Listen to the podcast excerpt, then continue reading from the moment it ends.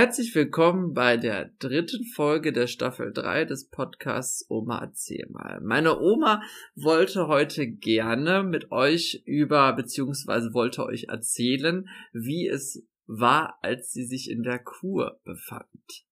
So, Oma, dann fang mal an zu erzählen. Ja, ich sagte ja schon in den 50er Jahren, das war die schlimmste Zeit in meinem Leben. Da habe ich mehr in Krankenhäuser verbracht wie sonst was äh, als ich diese schlimme Sache mit, der Brustentzündung hinter mir hatte, da kriegte ich eine ganz schwere Gelbsucht. Da lag ich da wieder wochenlang im Krankenhaus. Ähm, dann äh, wurde dann eine Kur beantragt, weil die Gelbsucht, da habe ich heute noch einen Schaden von, ich habe seitdem Fettleber, trotzdem ich nie Alkohol getrunken habe, äh, kam ich zur Kur. Äh, da musste man damals zu einem, zu dem Kreisarzt, der hat mich dann untersucht und ähm, dann kam ich nach Bad Mergentheim. Ein Kurort. Ich, ich war, das ist, ja, ich habe ja gesagt Bad Mergentheim. Äh, das war so schlimm. Ich war ja noch nie mit einem Zug gefahren höchstens ein Stückchen mit äh, Straßenbahn nach meinem Opa. Und jetzt musste ich bis Mergentheim mit dem Zug in Frankfurt umsteigen. Ich bin bald gestorben vor Angst. Ich hatte in Frankfurt so ein Durst und Hunger, ich habe mich nicht von dem Bahnsteig getraut. Ich habe zigmal gefragt, ob das auch der richtige Zug ist. Und dann bin ich dann in den Zug eingestiegen und ich war aufgeregt. Ähm, man kannte das ja gar nicht. Und ähm, dann habe ich im Zug einen Mann neben mir, der merkte wohl, wie nervös ich war. Der sagte, kann ich Ihnen helfen? Ja, ich sage, ich muss nach Mergentheim. Äh, äh aber hier sind nur die großen Städte. Ich sage, wann muss ich denn da aussteigen? Ja, sagt er, ich sage Ihnen Bescheid, ich kenne mich hier auch. Also, das ist ja lieb von Ihnen. Ja, nur dann stieg ich im Mergentheim aus und dann standen da alles Männer mit so Kappen und da stand dann drauf, in was für ein Hotel man kam. Ähm, ich wusste erst gar nicht, was das war. Ich bin dann nach dem hingegangen, wo das drauf stand, wo ich hin musste. Und da, ja, er brauchte den Gepäckschein, er brächte mir den Koffer. Ja, dann habe ich ihm den Gepäckschein gegeben. Ich sag, wie komme ich denn dahin? Ja, da musste ich dann zu Fuß, aber das ging. Man konnte das ganz gut finden. Ähm, ja, und dann war ich mit einer Frau am Zimmer. Erst dachte ich, oh Gott, aber dabei war das die liebste und letzte Frau. Wir sind in den vier Wochen richtig Freundinnen geworden. Äh, dann kriegten wir Fango, aber nicht wie das heute ist, in so Plastikfolie. Da kam die mit so einem Eimer kochend heiße Fango und dann ähm, äh, musste man sich hinsetzen, dann kriegte man erst den Fangbau hinten, da musste man sich in die Matsche reinlegen und dann kam der Fangbau von vorne und, äh, und dann hatte der Arzt festgestellt, dass ich herzkrank wäre. Das wäre aber von den schweren Krankheiten gekommen, aber das muss ich im Zug gekriegt haben. Der Kreisarzt, der hatte das nicht festgestellt. Dann kriegte ich so nasse Tücher da drauf und, und das war heiß. Und dann lag man da wie so eine ägyptische Mumie. und dann kam man in eine Badewanne und wurde abgespritzt. Aber ich muss sagen, es tat einem sehr gut. Und da ich eine, eine nette Zimmerkollegin hatte, damals gab es noch keine Einzelzimmer, wir haben uns fabelhaft verstanden und wir haben uns dann auch viel angeguckt. Schloss Weikesheim. Ich war in Rotenburg auf der Taube und, und wir hatten ja noch nie was gesehen. Äh, durch den Krieg kam man äh, nirgendwo hin. Mit der Schule hatten wir einmal einen Ausflug äh, nach Wixberg und da war ich noch krank. Man kann sich das ja heute gar nicht mehr so vorstellen. Aber wir waren zufrieden, also man kannte nichts anderes, also war das gut so. Aber da unten, das hat mir sehr gut gefallen. Äh, äh, die Frau, die bei mir war, die war von Augsburg. Die hat mich da mitgenommen in Konzerte. Sowas kannte man ja alles nicht. Und ich habe das sehr, sehr schön gefunden. Und äh, wir sind dann auch tanzen gewesen.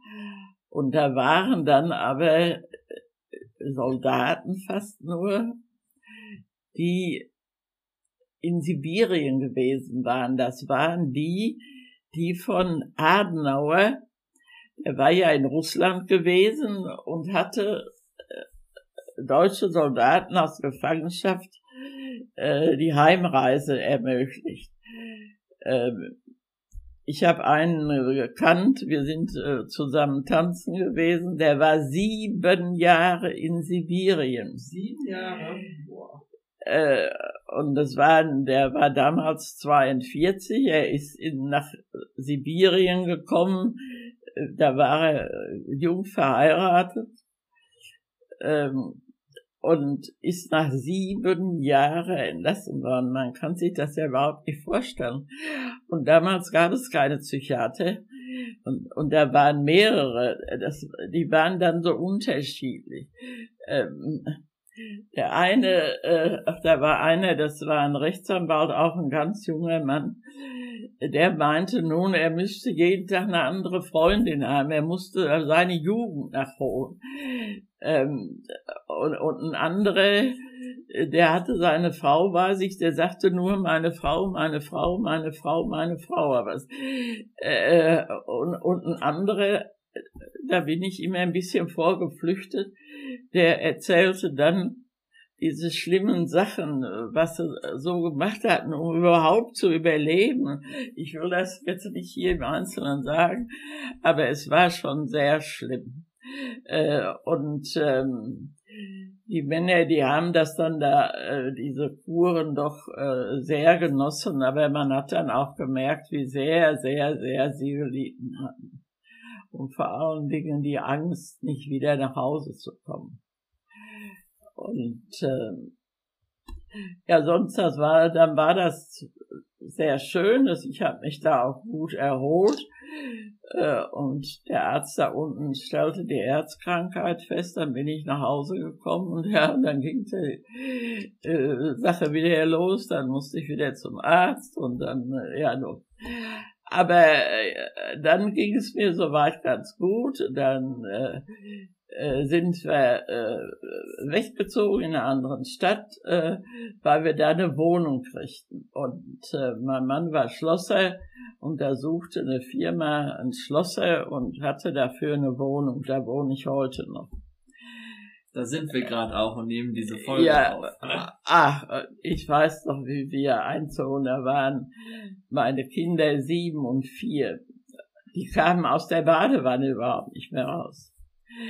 Die, äh, und da musste man damals noch den Badeofen mit Holz, äh, mit äh, Kohlenstoffen. Und kaum kamen sie aus Schule und Kindergarten, Mama machte Badewasser warm. Und äh, die, den wuchs zum Bauchschwimmen heute. Äh, weil das kannten sie ja gar nicht. Und ich habe das dann auch gemacht und sie hatten einen Spaß da in der Badewanne. Da haben sie drin rumgezogen und, und äh, ja, und dann dachte ich, man, ja, jetzt geht es so langsam aufwärts. Wir mussten auch sehr sparen. Wir hatten die Möbel nicht für so eine Wohnung und äh, da mussten wir sehr sparsam sein, um uns äh, einzurichten. Zuallererst haben wir für ein Kinderzimmer gespart. Ja, und da dachte man, jetzt geht es so langsam bergauf. Und da wurde ich taub. Das war Ende, das war so 58. Ja, da begann wieder eine ganz schlimme Zeit, wenn man nicht hören kann und zwei Kinder und, und die Leute sind dann auch nicht alle sehr nett zu einem. Äh, und da gab es diese Hörgeräte noch nicht. Aber dann hatte ich wieder einen Schutzengel und diesmal war es mein Papa. Äh, in der Stadt, wo ich wohnte, äh, da war ich zum äh, Ohrenarzt gegangen und äh, der hatte mir gesagt, da könnte man nichts machen, das wären die Nerven. Ich habe so was von geweint, denn mein Papa war auch taub und mein Opa war taub. Und da sagte mein Papa, das ist bestimmt Vererbung. Ja, und dann sagt er, komm runter nach unserem Arzt, der uns kennt. Ja, und ja, und dann weinte mein Papa so und, und dann bin ich äh, runter zu unserem alten Ohrenarzt gegangen und der hat mich dann sofort nach Siegen geschickt. Und da konnte ich operiert werden. Ich kriegte metallene Steichbügel. Jetzt geht mein Gehör langsam, das hat die ganzen Jahre, das sind 60 Jahre, hat es gehalten, jetzt geht es langsam bergab und ich, äh, so kann ich ganz gut leben, nur beim Fernsehen tue ich mir das Hörgerät an. Aber das war wirklich ein Jahrzehnt, das möchte ich ganz schnell vergessen. Ja, das glaube ich dir. Vor allem, was du da halt auch mal so erzählst und dann mit diesen ganzen Krankheiten.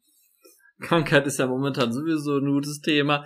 Ähm, und in diesem Sinne würde ich sagen, ich danke dir, Oma. Ich danke dir für die dritte Folge der dritten Staffel und ich würde sagen, bis demnächst.